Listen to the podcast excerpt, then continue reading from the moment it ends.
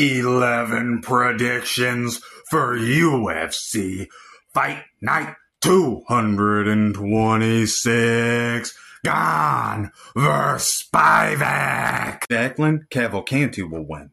Basharat will win inside the distance, I believe, second round by KO slash TKO. Nora Cornolle will win as a slight underdog.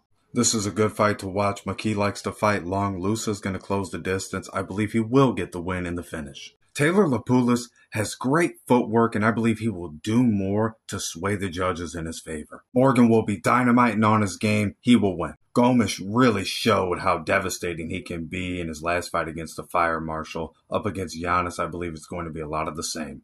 I'm not looking past Volkan at all. I believe he's the faster fighter here, and his athleticism will help him win this fight. Excellent fight. Benoit St. Denis wins. Manon Fiorot, Ciryl Gane.